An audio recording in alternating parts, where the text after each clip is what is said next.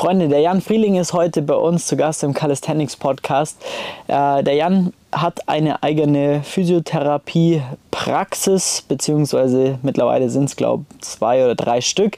Und hier in München, da bin ich auch immer mal wieder und bei ihm bin ich quasi dann ja 1 Stunde in Behandlung und in der Zeit haben wir immer richtig coole Gespräche, weil er natürlich auch Kontakt zu super vielen unterschiedlichen Menschen hat mit seiner Arbeit und dementsprechend hat er auch sehr viel zu erzählen. Plus hat er selber eine sehr, sehr krasse Geschichte.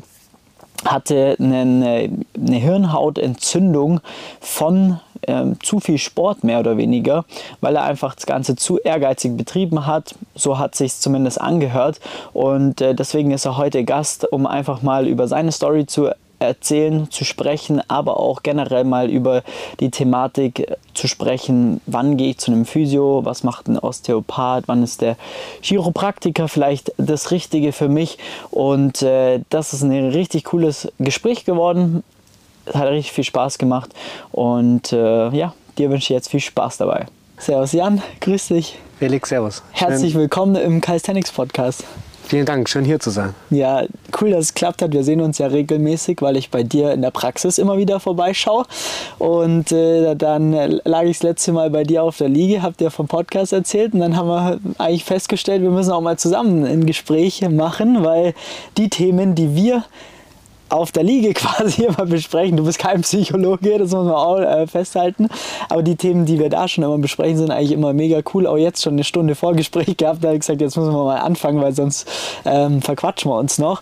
Deswegen, ja, cool, dass du da bist. Ich würde vorschlagen, du stellst dich einfach mal vor für alle Leute, die dich nicht kennen, wer du bist, was du machst.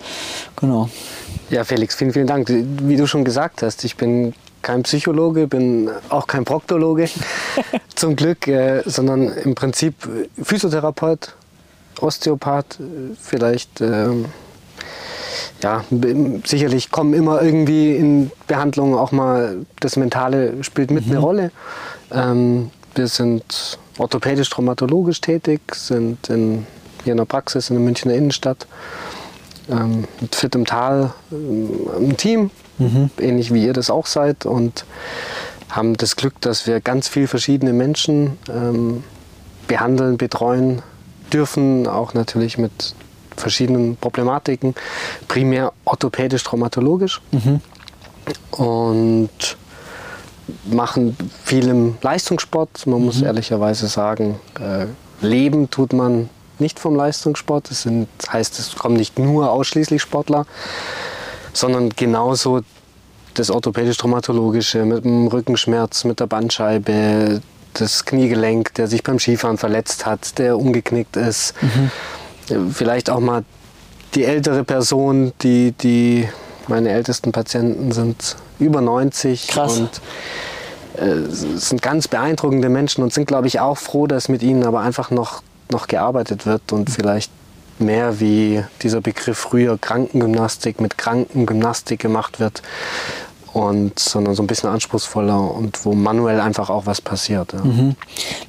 Da kommt mir eigentlich direkt, dass unsere beiden Berufe, obwohl sie gut auseinander liegen, aber doch krasse Parallelen einfach haben, weil am Ende des Tages haben wir auch mit allen möglichen Leuten zu tun und klar, bei uns geht es, sag ich mal, sehr in die Handstand, Klimmzug, Muscle-Up, Trainingsrichtung, aber das Schöne dabei ist einfach auch, dass man so eine Vielfalt an Leuten auch hat, mit denen man sprechen kann, die haben alle was zu erzählen und das ist sehr, sehr, sehr cool einfach. Was mich aber jetzt erstmal interessieren will, bevor wir auch dann auf die Praxis und auch später dann auf andere Themen kommen, wer war der Jan, bevor Fit im Tal gemacht hat oder gehabt hat? Du warst ja auch krasser Sportler, deswegen, was war da so dein Startpunkt eigentlich? Ja, ich komme tatsächlich vom Triathlon und ich sage immer, das sind vielleicht auch in Deutschland nach dem Fußball die 3 beliebtesten Sportarten, weil fast jeder im Prinzip schwimmen kann, Radfahren kann und laufen gehen kann. Und fand die Kombination immer unglaublich faszinierend. Dieses olympische Distanz auch, wo man einfach schnell schwimmen muss, um beim Radlfahren dabei zu sein, weil man da Windschatten fahren darf. Und die Profis, die teilweise je nach Strecke einen 46er, 48er Schnitt fahren auf die 40 Kilometer und danach die 10 Kilometer in unter 30 Minuten zu laufen teilweise. Ja, also man hat Laktat in den Beinen, hat eine Milchsäure entwickelt, hat dicke Beine und muss danach den ersten Kilometer in 2,35 anlaufen. Und einem Sportler, der selber schon mal vielleicht in der Schule auch früher, oder früher gab es ja auch noch die Ehrenurkunde und Siegerurkunde bei den Bundesjugendspielen. Und der kann so ein bisschen greifen, was es heißt, auf 1000 Meter mal unter 3 Minuten zu laufen. Ja, ist krass. Für die meisten ehrlicherweise schon unter 4 oder unter 5 ist ja schon eine Zeit, ja. Und ja, Triathlon ist da auch schon immer sehr weit gewesen, hat sich natürlich viel auch sehr früh schon mit Ernährungsthemen beschäftigt, weil das einfach wichtig ist im Ausdauersport im Allgemeinen, wo vielleicht der Fußball auch viele Jahre später erst ankam, wo so Ernährungsthemen ja, auch einfach erst später ankamen. Und ich sage immer, jede Fußball-Weltmeisterschaft hat ein bisschen was mitgebracht. Es waren damals 2006 mit Jürgen Klinsmann die Eistonnen und die Athletiktrainer und die Minibänder, und 2010 waren es so ein bisschen die Psychologen, Sportpsychologen, die auch danach dann in die Fußballvereine kamen. Noch später waren es dann die Yoga-Trainer, und es wird immer wieder ein bisschen was Neues gemacht und verbessert. Und da bin ich sehr, sehr dankbar, dass ich selber vom Sport komme, habe das leider nicht lange machen dürfen, können. Wie lange hast du das gemacht? Oder wann hast du damit angefangen? Wie alt warst du da? Tatsächlich sehr früh, also in der 5. Klasse war bei uns schon ein Bundesnachwuchsstützpunkt für Triathlon, und das ist auch immer so für die Sportförderung, glaube ich, ganz wichtig, dass wir viele Möglichkeiten haben und nicht nur Zentren, sondern vielleicht auch verteilt irgendwo für Kinder, für Jugendliche Sportförderungen. Und das war einfach auch das Glück, dass bei uns an der Schule da so ein Stützpunkt war. Und man trainiert in dem Alter natürlich doch noch unspezifisch, aber man lernt natürlich gerade im Schwimmbereich und spielerisch und bildet sich koordinativ und athletisch aus. Und war dann aber schon so, dass ich das gemacht habe, bis ich 16 war damals als 15-Jähriger schnellster in Deutschland, war also in meinem Jahrgang, war damals im DC-Kader, so weit konnte man sein in dem Alter. Was heißt DC? DC-Kader ist so, ab C-Kader ist es dann die Jugendnationalmannschaft. Und, es gab aber noch keinen in dem Alter, der quasi schon im C-Kader war. Also wir waren mit einigen anderen, auch heutige Weltmeister waren damals aktiv. Also das Schöne am Triathlon, dass man im Ausdauersport das ja auch relativ lange machen kann und auch später noch sehr gute Werte, auch im Alter vielleicht von 40 Jahren wirklich noch eine Top-Performance bringen kann.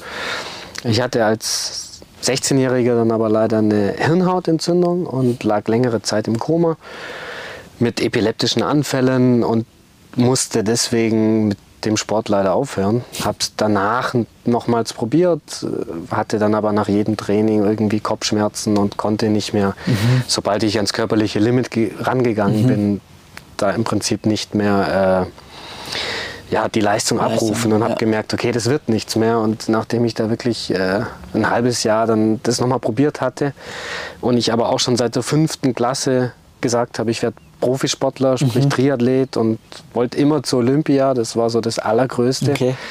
Wenn das nicht klappt, werde ich Physiotherapeut. Und entsprechend habe ich dann im gleichen Jahr, sprich mit 17, angefangen als Physiotherapeut die Ausbildung zu machen. Habe gleichzeitig dann schon als Jugendtrainer gearbeitet, eine Trainerlizenz gemacht für den Triathlonsport. Habe damals war dabei, wie Jan Frodeno sein erstes Rennen auf deutschem Boden gemacht hat, und mein damaliger Trainer hatte den Jan Frodeno auch so ein bisschen mitentdeckt und aus Südafrika wieder zurückgeholt nach Deutschland. Und so war so ein bisschen, hatten wir eine sehr, sehr gute Trainingsgruppe auch, und ja, das war aber dann auch so der Einstieg natürlich in die Physiotherapie-Welt quasi. Wie kamst du der Hirnhautentzündung? Ist es durch das Training dann entstanden, oder? Ja, am bekanntesten ist natürlich die FSME, die Frühsommer Meningokokken-Meningitis, Enzephalitis, also sprich Hirnentzündung. Und es gibt aber 12 verschiedene Serogruppen wohl, und in dem Fall, die das auslösen, die das können, auslösen quasi. Können. Und in dem Fall waren wir 6 Wochen vor den deutschen Meisterschaften im Duathlon damals, und das Trainingspensum war sehr, sehr hoch. Ich sage immer, es war ganz allein meine Motivation und nicht von Trainern oder Eltern, sondern die haben mich alle eher probiert zu bremsen, aber ich bin doch vor der Schule aufgestanden, bin laufen gegangen, um mittags Zeit zu haben zum Schwimmen, zum Radeln, und habe schon Trainingsumfänge gar nicht so hoch, aber damals auch schon, glaube ich, sehr gut trainiert, was mit Intervalltraining, und durfte und konnte da wirklich sehr, sehr viel lernen, was mir, glaube ich, bis heute viel bringt. Wir haben damals auch schon mit einem Physiotherapeuten gearbeitet, wo wir uns einmal in der Woche getroffen haben am Regenerationstag und uns einfach nur eine Stunde gedehnt haben. Heute würde man das vielleicht Yoga nennen, aber es war einfach, ging um die Regeneration. Wir haben damals Ernährungsberater gehabt, wir hatten mit Psychologen, tatsächlich Sportpsychologen, mit autogenem Training gearbeitet. Und wenn man sich so mit dem Körper beschäftigt, hat man einfach ein breites Spektrum, und auch das Thema Regeneration und Erholung ist im Triathlon ein ganz, ganz wichtiger Teil. Und ja, dann war klar, dass ich Physiotherapeut werde, und war dann nach der Ausbildung bin ich nach München, war hier in München 3 Jahre angestellt, auch schon so ein bisschen im Sport tätig. Wo kommst du ursprünglich her? Vom Bodensee, aus Sigmaringen in der Nähe vom Bodensee. Ah, okay, ja. Und dann bist du nach München gezogen, quasi für die Ausbildung, oder wie? Die habe ich in Ulm gemacht. Ah, okay. Und bin dann nach München zum Arbeiten. Die Ausbildung geht 3 Jahre, oder? In Deutschland 3 Jahre, da geht die mit mittleren Schulabschluss tatsächlich. Und aber es gibt es auch als Studium, oder? Oder wie? Gibt's, in anderen Ländern ist es ein reiner Studiengang. Das ist wirklich auch, ich sag mal, ein bisschen typisch deutsch, dass es so eine Ausbildung ist, was ich persönlich auch gar nicht so schlecht finde, weil natürlich... Ich habe auch eine Ausbildung gemacht, also noch klassisch, zwar in einem technischen Beruf, aber ich fand das eigentlich auch richtig geil, und damals war für mich so die nach der Ausbildung, das war so ein geiles Gefühl, weil ich so mich gefühlt habe, so, ey geil, ich bin jetzt ausgebildet, dass ich Minimum das und das als Mini-Ingenieur quasi verdienen kann, weil ich habe in der Elektrotechnik was gemacht. Ja, spannend. Und so, und jetzt kann ich quasi eigentlich auch eine Familie langfristig irgendwann mal ernähren, so quasi. Und das war so, ich bin jetzt ein gemachter Mann, mit 18 war das oder was weiß ich. Und es war schon ein cooles Gefühl. Also ich finde es voll geil, wenn man eine Ausbildung macht. Ich finde es auch ein sehr, sehr, sehr gutes Thema. Aber dann bist du quasi nach der Ausbildung in Ulm dann nach München. Da warst du dann wahrscheinlich 20 rum, oder? Genau, mit 20. Ja. Und vielleicht ein Satz noch dazu. Ich finde, es ist ein handwerklicher Beruf. Es ist wirklich ein Handwerk. Die manuelle Therapie ist ja auch Manus, kommt von der Hand. Und das kann ich natürlich auch alles im Studium lernen, gar keine Frage. Und auch, das ist vielleicht auch das, was in Deutschland dafür auf der anderen Seite ein bisschen fehlt, so dieser die wissenschaftliche Arbeit, auch einfach zu beweisen, hey, was passiert, wenn ihr auf den Muskel drückt, wenn ihr den Muskel dehnt und mobilisiert und das Gelenk. Ja. Aber es ist ein praktischer Beruf. Man muss einfach wirklich hands-on und fühlen und arbeiten und sich das auch erarbeiten. Und die Erfahrung macht da natürlich auch was aus. Und man entwickelt sich da auch ständig weiter. Und so kam dann aber auch immer wieder der Bezug natürlich zum Sport. Und ich habe dann gesagt, okay, entweder mal mit einer Profimannschaft zu arbeiten oder sich selbstständig zu machen, oder also im Leistungssport. Und ich sage immer jetzt, heute habe ich beides ein bisschen. Und 2009 hatte ich mich dann mit einer Partnerin zusammen, mit einer Kollegin selbstständig gemacht. Eben hier in der Innenstadt. Das sind jetzt bald 15 Jahre. Das war das erste Ding, oder was? Genau, krass. Das zweite. Ich war vorher 3 Jahre angestellt. Und dann, aber in der Location? Genau. Crazy, weil das ist ja auch schon mal ein Riesenschritt. Also halt da die Immobilie da mitten im Tal sozusagen. Geile, bessere Lage in München kannst du eigentlich gar nicht haben. Und wenn das quasi dein erstes Objekt ist oder war, sich da selbstständig zu machen, das ist schon eine krasse Sache auf jeden Fall, weil die Mietpreise in München einfach eine andere Hausnummer sind als überall anders in Deutschland, und dann mittendrin ist schon richtig cool. Okay, und da habt ihr euch zusammen dann quasi als erstes selbstständig gemacht? Da haben wir uns irgendwie gefunden, es hat sich gefügt und richtig angefühlt. Die Christine war damals bei 1860 und wir haben dann dadurch auch relativ viel einfach im Fußball gemacht und haben im Jugendfußball vor allem, muss man ehrlicherweise sagen, aber viele, viele daraus, die wir damals betreut haben, kennengelernt haben, sind dann einfach auch Profis geworden. Und auch so kam dann so ein bisschen die Verbindung überhaupt im, sag mal, in München über Spielerberater, so in, war jetzt noch viel im Jugendbereich, aber man wächst dann natürlich so ein kleines bisschen mit und so würde das Netzwerk auch so ein bisschen größer in Leistungssport, im Sport, und auch da finde ich ganz persönlich hat München sich einfach auch entwickelt, weil ich sage immer, früher gab es hier nur Fußball, mittlerweile, davon abgesehen, dass wir ein sehr, sehr sportliches Publikum und dass die Leute einfach viel Sport machen, in die Berge gehen und so, aber haben wir jetzt auch mit dem Eishockey, mit dem Basketball, ist einiges passiert. Ja, krass. Und dann wart ihr erstmal zu zweit am Anfang. Wir haben tatsächlich also ganz klein angefangen und ja, ich muss, ja, wir haben selber in der Praxis geputzt und der Empfang war ein kleiner IKEA-Schreibtisch, also die Termine ausmachen und geil. Das ging die ersten Monate so tatsächlich und es hatten aber Gott sei Dank immer genug Arbeit und haben nie auf Patienten warten müssen. Und das war vielleicht dann auch das Glück. Cool. Und heute habt ihr im Endeffekt 3 verschiedene Standorte. Hatten wir einmal da, das nach wie vor quasi. Genau, wir haben so 2 Hauptstandorte. Die Homebase im Endeffekt. Einen kleineren, und die Homebase ist irgendwie auch wirklich ganz, ganz wichtig. Auch man verwurzelt sich ja doch ein bisschen, identifiziert sich damit und wir schätzen schon sehr die Nähe zum Viktualienmarkt und die Möglichkeit, weiß ich nicht, jeden Tag einen frisch gepressten Saft zu trinken, Biosaft, der gut ist, und jeder Standort hat natürlich seine Vor- und Nachteile, ganz klar. Cool. Und genau, ihr arbeitet ja nach wie vor extrem viel mit auch Leistungssportler aus Tennis, Volleyball, alles mögliche, Fußball immer noch, oder? Aber gleichzeitig dürfen auch normale Leute kommen, wie ich zum Beispiel. Ich hätte dich in die Kategorie des Leistungssportlers getan.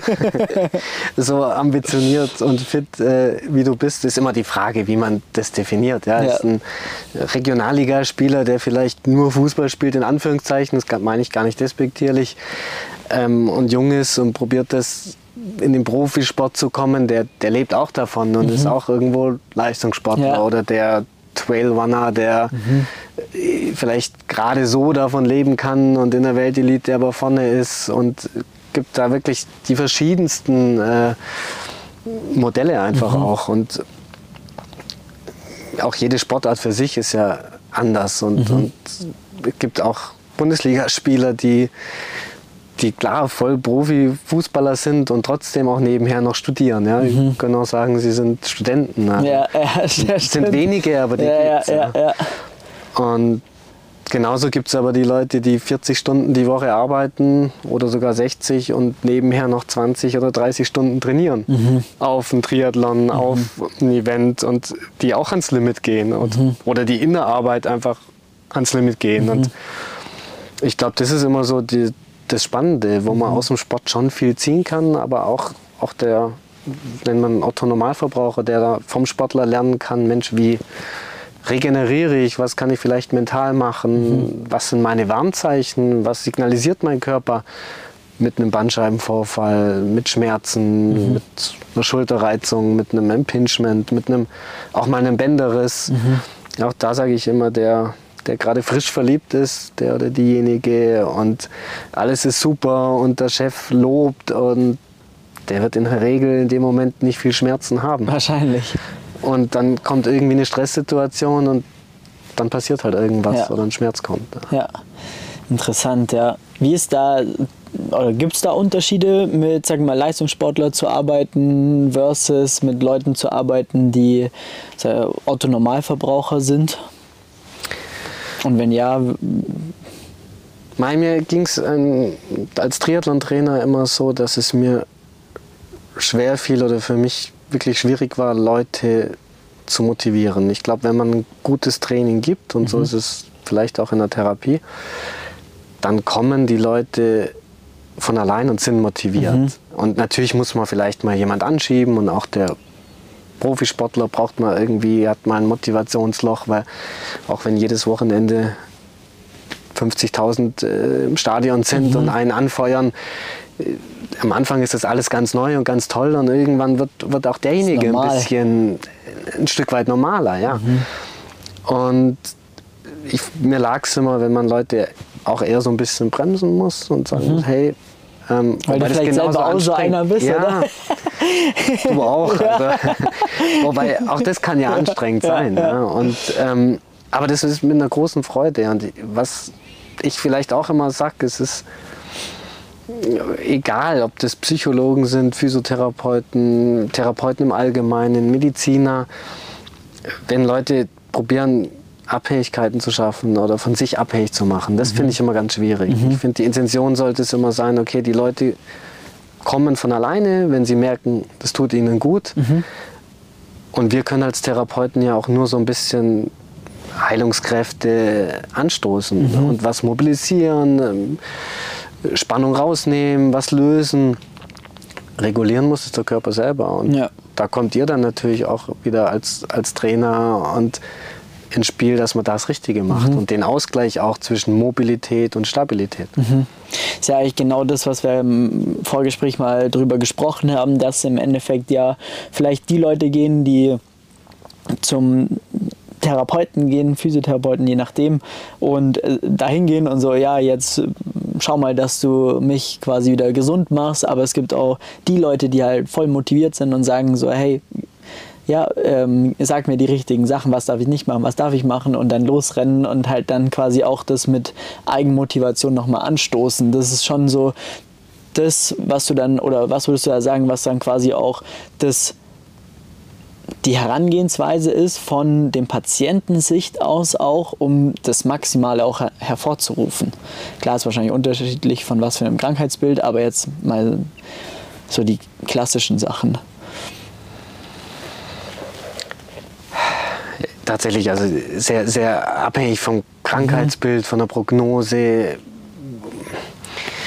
Wenn wir zwei uns das Kreuzband reißen, können wir wahrscheinlich erstmal weiterarbeiten. Der Fußballer, bei dem bricht erstmal alles zusammen. Und jetzt kann natürlich ein Erstligaspieler von was anderem schöpfen, von einem anderen Netzwerk schöpfen, dann wird auch entsprechend viel, viel schneller vielleicht versorgt. Also wo der Bezirksligaspieler im Vergleich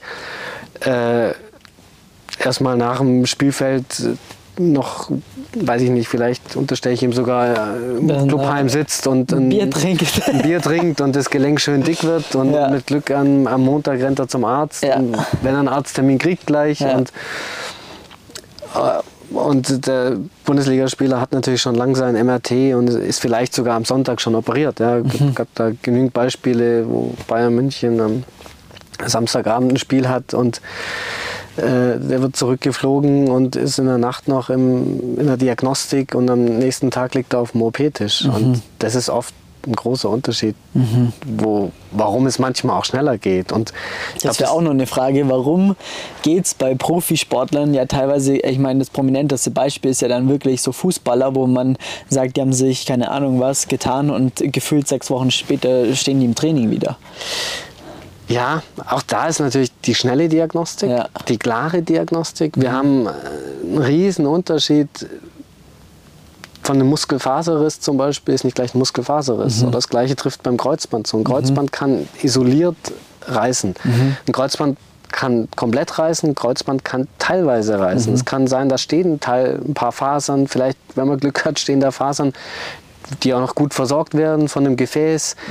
dann hat der Körper eine Chance, das selber zu schaffen. Das sind meistens so die Kreuzbandrisse, wo der Spieler, Sportler einfach sagt, ich bin einfach nur so hängen geblieben, ohne Fremdeinwirkung.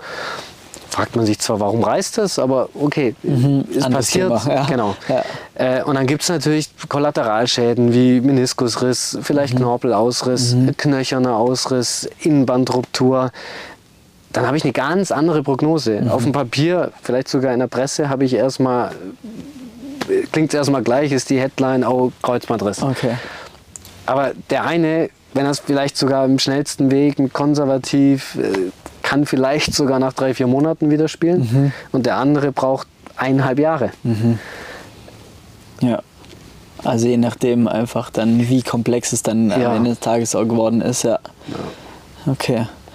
Sind da Physiotherapeuten, die da, sag ich mal, oder wenn ihr auch mit Mannschaften oder je nachdem mit vor Ort seid, zum Beispiel bei der Snowboard-Mannschaft oder so, wie sieht da so eine Arbeit aus? Also wenn man quasi nicht, wenn die nicht zu euch kommen, wenn irgendwas ist, sondern wenn ihr quasi mit zur Betreuung mitfahrt quasi.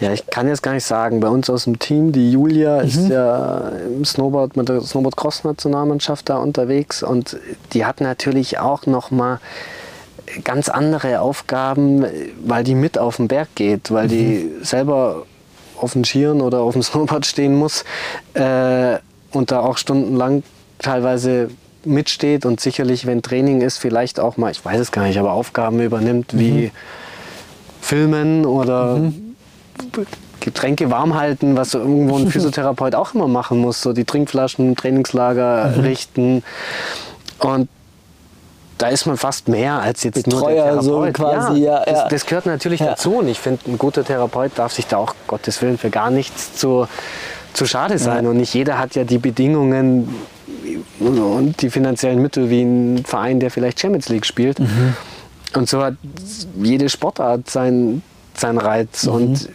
müssten wir im Prinzip tatsächlich die Julia fragen, aber ich glaube, das ist schon was anderes und es ist auch was anderes, wenn ich als Therapeut in Anführungszeichen nur an der Behandlungsbank stehe oder wirklich mit einem Team mitreise und auch mal vielleicht auf den Platz rennen muss, vielleicht auch eine Blutung versorgen muss.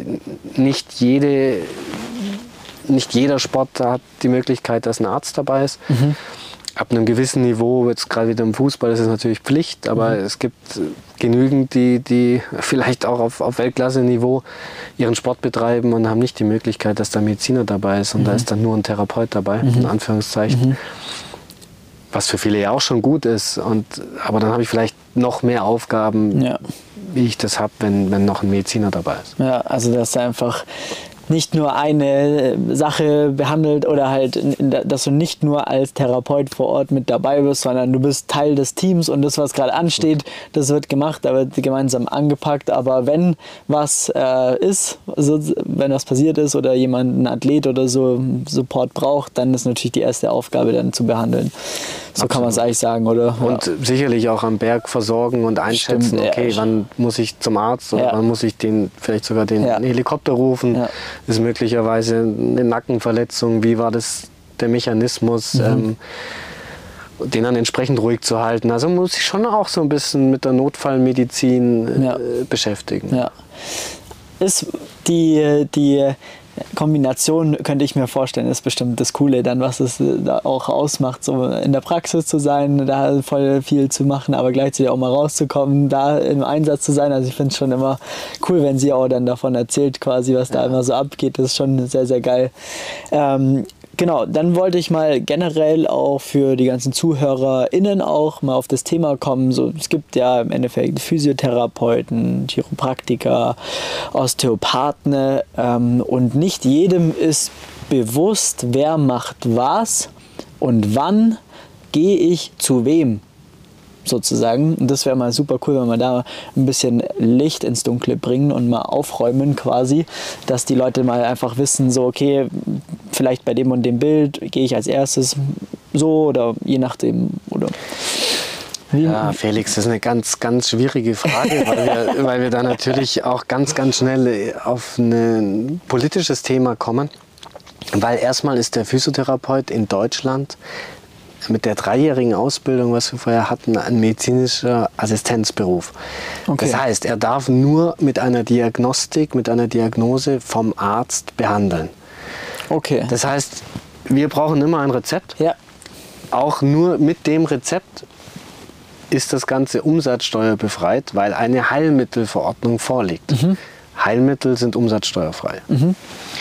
Eigentlich gar nicht mein Thema, aber ich sage es jetzt einfach trotzdem. Ja, das ist ja genau trotzdem das Interessante eigentlich. Ja. Ja, eben, wenn wir einen Profi schon mal hier haben, dann kann man schon auch mal da über die Themen sprechen. Es muss ja nicht politisch werden, aber so mal neutral einfach betrachten, so ja, was geht da ab? So. Ja, das ist natürlich auch der Unterschied vielleicht auch dann zu einer Wellness-Massage. Ja? Da kann ich halt direkt hingehen, dann ja. Ist es aber Wellness. Okay. So.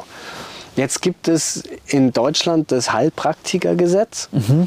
Das sind, sag mal, alte Gesetze, Adolf-Hitler-Gesetze, Nazi-Gesetze, die geschaffen wurden, weil damals die ganzen Amtsärzte an der Front waren und man gemerkt hat, man braucht für die Kinder und Frauen, die daheim sind, auch irgendwie einen Heiler im wahrsten Sinne des Wortes. Und es hatte damals nicht jeder ein Medizinstudium, also hat man das Heilpraktikergesetz eingeführt. Und das gibt es bis heute. Okay. Der Heilpraktiker darf sehr, sehr viel mehr auch rein rechtlich wie ein Physiotherapeut. Okay. Was es seit einigen Jahren gibt, ist die Zusatzbezeichnung sektoraler Heilpraktiker, was ich selber auch bin. Und damit darfst du als Physiotherapeut auch Patienten im Erstkontakt empfangen, weil dir damit du bewiesen hast, die Qualifikation, dass du dem Patienten nicht schadest, musst aber auch eine Prüfung ablegen und nur derjenige, der sektoraler Heilpraktiker ist, darf im Grunde direkt einen Patienten behandeln, beraten, befunden, diagnostizieren. Das ist vielleicht so der große Unterschied erstmal. Ich sage immer, ein guter Physiotherapeut, und das ist auch so im Team einfach die Erwartung, schaut sich die Statik an, schaut sich die Biomechanik an, schaut sich die funktionelle Anatomie an und macht nicht nur, wir sagen immer, eine Davos-Therapie, heißt da, wo es weh tut, sondern schon eine ganzheitliche Therapie, weil auch mal ein Knieschmerz aus dem Rücken kommen kann oder ein Sprunggelenk oder eine Achillessehnenproblematik über Nervenkompressionen, über Engpässe von weiter oben. Oder ich kenne einen bekannten Sportler, der um die Welt gereist ist mit einer Problematik am Fuß und keiner wusste und keiner wirklich weltweit hat was rausgefunden. Es war kurz vor einem ganz wichtigen Wettkampf und am Ende kam er aufs Land zu seinem, ich sage jetzt mal, Dorforthopäden. Und das meine ich nicht despektierlich. Und der hat einfach gesagt, komm, wir machen mal einen Ultraschall und spritzen einen ganz kleinen, dünnen Hautnerv an, der dieses Gebiet versorgt. Und man hat da hingeschaut und hat nur so ein bisschen Anästhetikum hingespritzt, ein Schmerzmittel. Und der Schmerz war nicht nur kurzzeitig weg, sondern es war nachhaltig besser. Okay.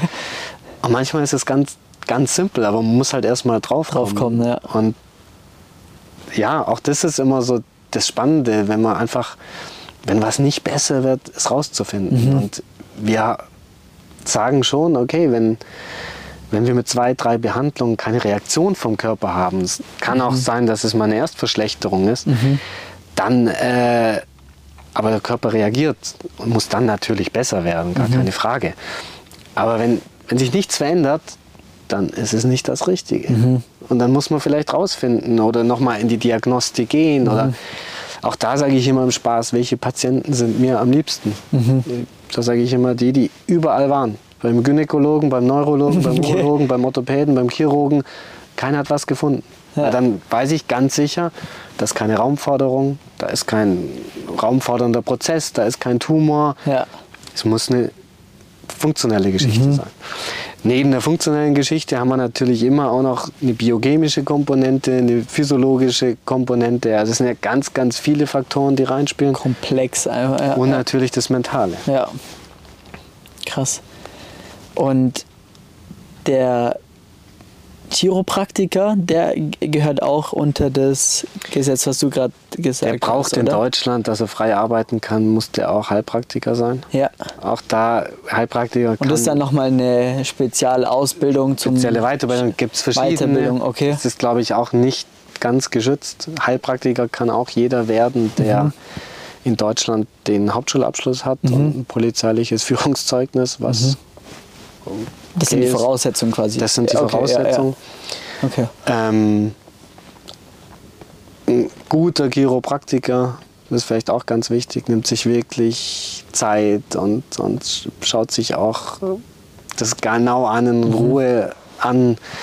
Ein Osteopath hat vielleicht noch die Eigenschaft, die jetzt so ein klassischer Physiotherapeut erstmal nicht hat, dass er einfach auch mehr Spannungen ertasten kann, sprich viszeral, wenn zum Beispiel die Niere muss bei der tiefen Ein- und Ausatmung nach oben und unten gleiten, muss mobil sein. Kann das natürlich auch sonografisch mit dem Ultraschall darstellen, aber man kann da auch viel, viel ertasten. Ne? Das ist vielleicht so der Unterschied, dass auch der Osteopath da noch ein bisschen ganzheitlicher drauf schaut als der klassische Physiotherapeut. Okay. Aber es ist immer toll, wenn man auch seine Grenzen kennt und wenn man dann auch weiß, dass es vielleicht was anderes gibt oder den Tipp hat und entsprechend dann auch mal noch zum Chiropraktiker schickt oder woanders hin. Okay, das heißt, der Physiotherapeut bekommt quasi seine Patienten mit einer Diagnose von einem Arzt quasi, und zum Osteopathen und Chiropraktiker kann ich im Endeffekt immer auch so gehen, oder? Da kannst du selber einen Termin ausmachen. Ja. Oft rate ich vorher vielleicht trotzdem die Diagnostik zu haben, auch gerade mal nach einem Sturz oder es kann ja doch immer mal was sein, muss ja jetzt auch nicht gleich so schlimm sein wie ein Tumor, aber doch eine kleine Verletzung, eine akute Entzündung. Wir haben natürlich auch mit rheumatischen Faktoren zu tun. Es ist so komplex, es ist so spannend und so viel crazy rauszufinden. Krass, okay. Wie viele Jahre machst du das jetzt schon? Seit 20? Also jetzt mit Ausbildung tatsächlich seit 20 Jahren. Ja. 20 Jahren jetzt, ja. Crazy. Und was war so, sag mal, in der ganzen Zeit so, man würde so sagen, die most underrated, also was ist so die most underrated, sag mal, auch Therapieform, die du vielleicht gelernt hast oder wo du sagst, das Wissen vielleicht nicht viele oder das kennen vielleicht ein paar, aber das ist wirklich ziemlich krass, weil man da einfach viel auch verändern kann. Gibt es da irgendwas, wo du sagst, das haben vielleicht jetzt schon ein paar auf dem Schirm, aber das ist trotzdem besser als der Ruf, dass die Methode vielleicht hat oder so. Gibt es da irgendwas? Tricky Frage, ich dachte mir so, irgendeine Behandlungsthematik, wo du sagst so, ja. Jein, ich glaube, dass was für den einen der Gamechanger sein kann und vielleicht wirklich ein Problem löst, bringt vielleicht bei dem anderen gar nichts.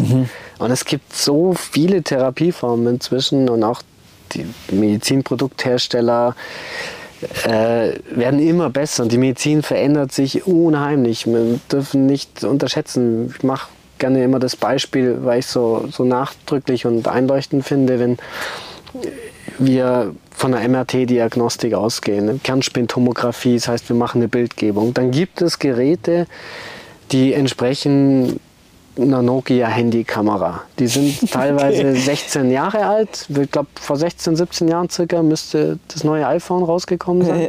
Ja. Das erste richtige iPhone, 2008 oder so, 2008 glaub, oder 2009 genau. Oder 2007 müsste es gewesen sein. Könnt ihr mal in die Kommentare schreiben. Aber ja.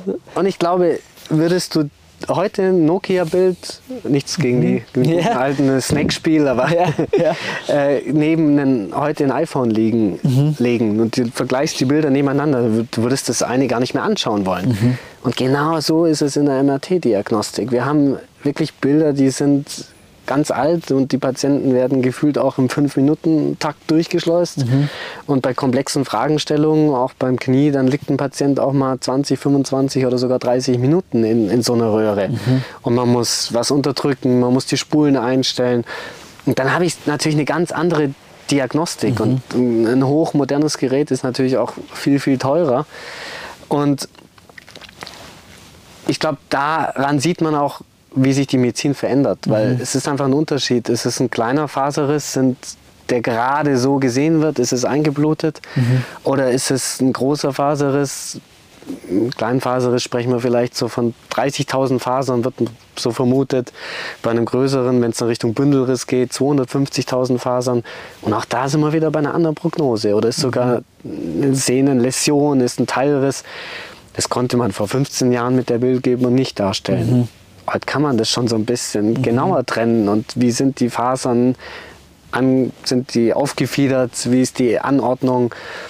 Und das hat schon mal einen ganz wichtigen Effekt. Und um da auf deine Frage vielleicht auch zurückzukommen, ich glaube, dass das ein großer, entscheidender Faktor sein kann, um die Prognose richtig zu machen und auch dem Sportler oder dem motivierten Patienten einfach auch zu sagen, hey, so und so.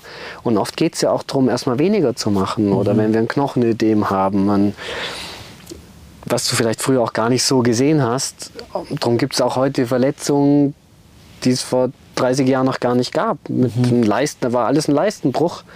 Heute differenziert man das viel mehr mit einer Schambahnenentzündung, mit einem Secondary Left Sign, einfach mit einer genaueren Diagnostik. Ja. Okay, crazy das, weil so in meiner Welt ist so, ja, geh zum MRT, dann ist immer alles gut, so, dann weißt du, was Sache ist, aber dass da dann so krasse Unterschiede gibt, das war mir jetzt auch nicht bewusst. Gibt es aber, gibt es da irgendwie Möglichkeiten für den Otto-Normalverbraucher, das rauszufinden?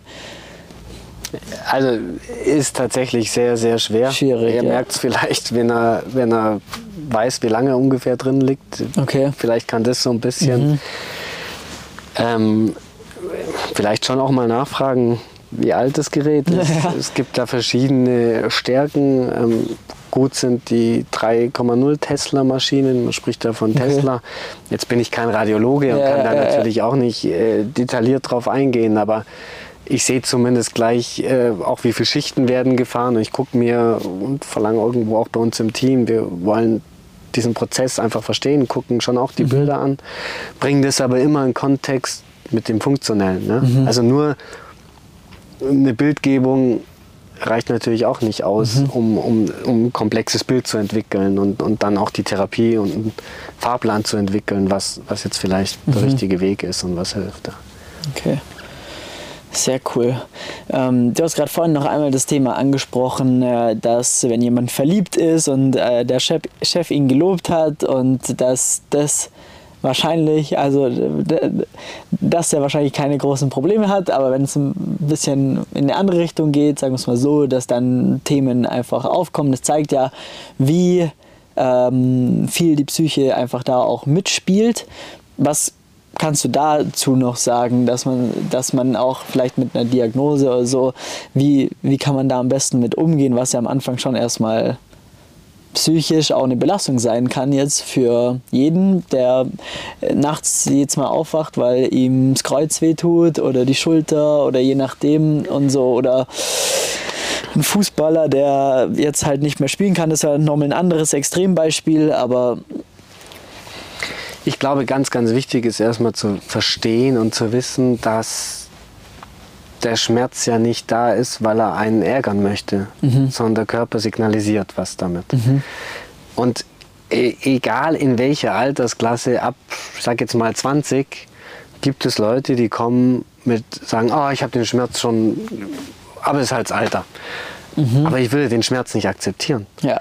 Und auch durchtrainierte Top-Sportler können ja eine schwache Muskulatur haben an einem gewissen Bereich, die dann segmental für die ganz kleinen Muskeln, die die Wirbelsäule stabilisieren, oder vielleicht doch irgendwie einen Gleitwirbel haben und von außen sieht es erstmal aus, eine Wahnsinnsmuskulatur, aber wenn er nicht ganz differenziert trainiert und vielleicht trotzdem seine Schwäche hat, seine Schonhaltung, Dysbalance, unbewusst oder ein Tennisspieler, wo er halt nur mit der rechten Seite den Aufschlag macht, ja.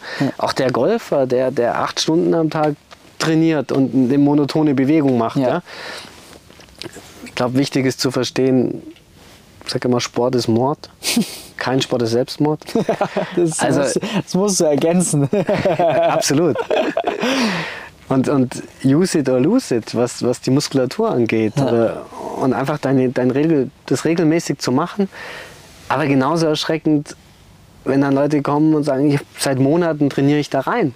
Oder ich gehe immer drüber. Oder ich dachte, und die kommen ja erst, wenn es quasi gar nicht mehr geht. Gar nichts mehr geht. Wo man sagt, hey, warum? Ja. Wie kann man so lang in den Schmerz rein trainieren? Das ist ein Zeichen.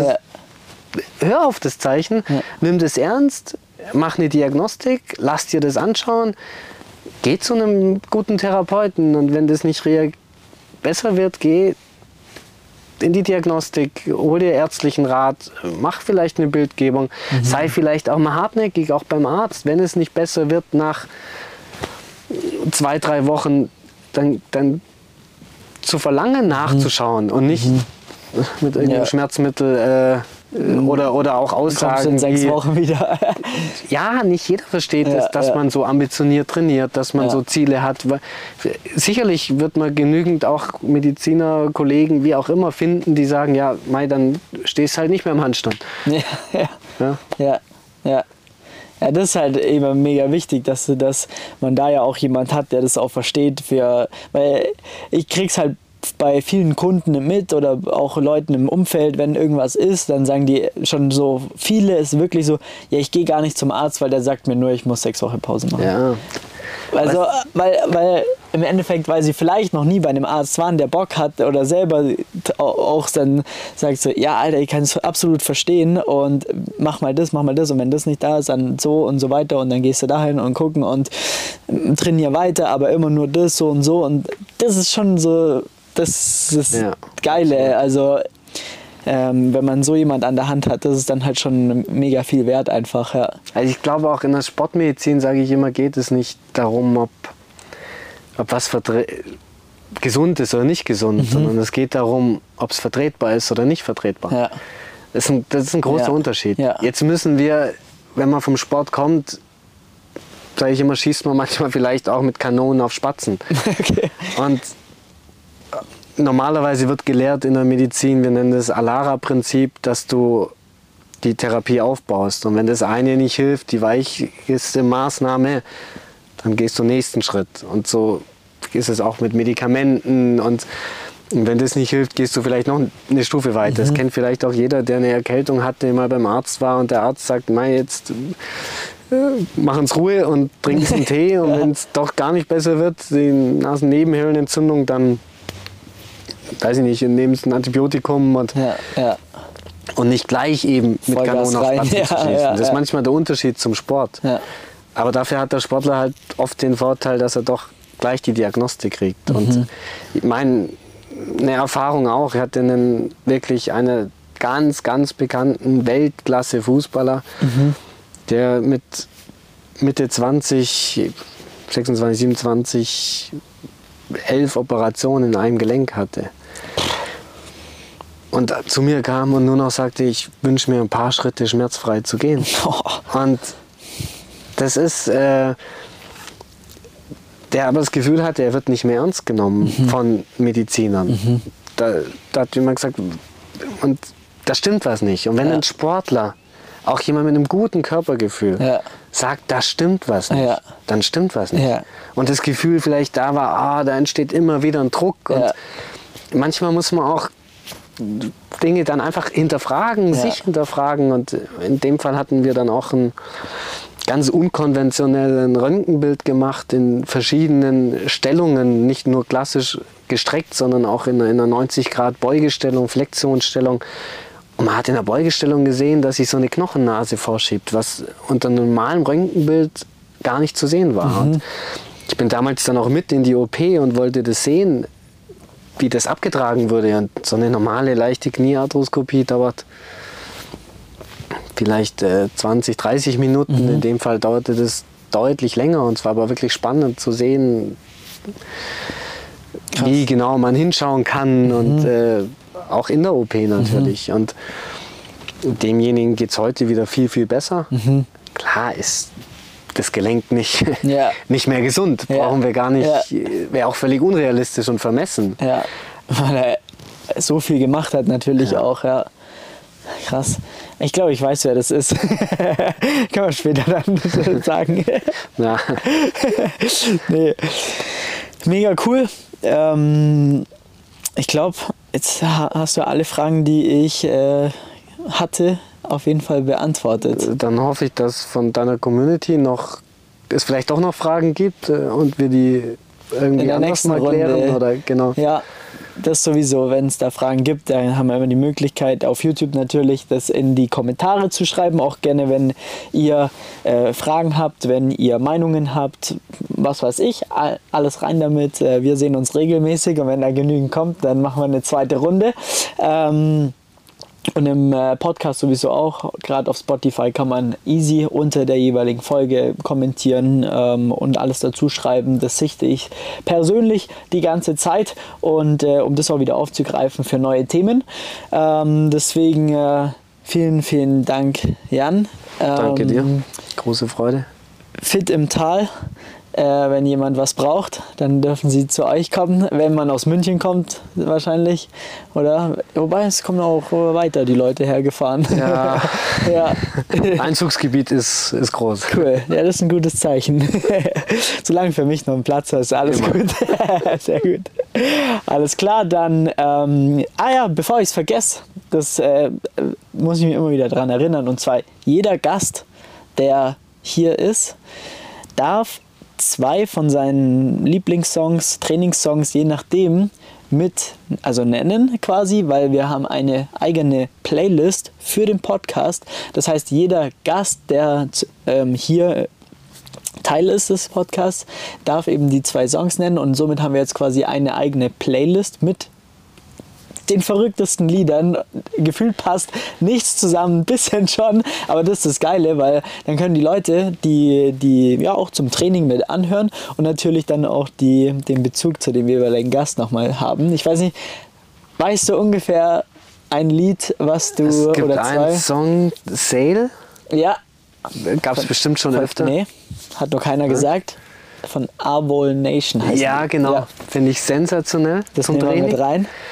Und ganz, ganz alt, tatsächlich Die Toten Hosen, Push Again. Geil. Ja, cool. Perfekt, das hauen wir mit rein. Ich zeig's dir gleich, was da auch schon drin ist und da schlummert und so. Das ist sehr, sehr geil. Das könnt ihr dann natürlich sehr gerne euch reinziehen. Das findet ihr auf Spotify. Das ist der Soundtrack oder der Soundtrack zum Calisthenics Podcast, so heißt es. Wenn ihr das quasi auf Spotify eingibt, dann kommt ihr direkt. Abonniert auf jeden Fall den Kanal beziehungsweise auch die Playlist, weil die wird permanent gefüttert mit 2 neuen Songs. Und ja, dann würde ich sagen, so im Allgäu sagt man, jetzt machen wir einen Deckel drauf. Deckel machen wir drauf. Feierabend, alles klar. Danke. Ciao. Der Podcast ist vorbei, deswegen möchte ich dich hier nochmal auf die Playlist, den Soundtrack zum Calisthenics Podcast hinweisen. Einfach auf Spotify Soundtrack zum Calisthenics Podcast suchen oder unten in den Shownotes die Links anschauen. Da hauen wir immer aktuell die 2 neuen Lieder von unseren Gästen mit rein. Mittlerweile sind da jetzt schon 20, 30 Lieder mit drin. Das heißt, man kann schon eine komplette Trainingssession auch trainieren. Es ist richtig cool, weil es einfach querbeet eine geile Playlist ist. Deswegen gerne reinziehen, abonnieren und ja, dann immer wieder natürlich beim Training auch an die jeweiligen Gespräche denken. Ansonsten, wenn du mit dem Calisthenics-Sport anfangen willst, Vollgas durch. steigen möchtest und Klimmzüge lernen willst, einen Handstand meistern möchtest oder vielleicht sogar Muscle-Ups zaubern willst, dann trag dir sehr gerne einen Termin ein für ein kostenloses Beratungsgespräch unter www.flex-calisthenics.com. Dann setzen wir zwei uns mal gemeinsam hin, analysieren mal dein aktuelles Training, wie sah das bisher aus, was sind vielleicht die Hebel, die du benötigst, um aufs nächste Level zu kommen oder das Training einfach super effizient zu gestalten. Deswegen gerne einen Termin eintragen, ansonsten eine Bewertung dalassen, damit wir über die 200 Bewertungen kommen. Es ist langsam überfällig und dann hören wir uns nächsten Dienstag spätestens. Da kommt wieder ein neues Interview raus. Am Freitag immer ein Calisthenics-spezifisches Podcast-Episode. Deswegen viel Spaß und ich freue mich bis zum nächsten Mal. Dein Flex. Ciao.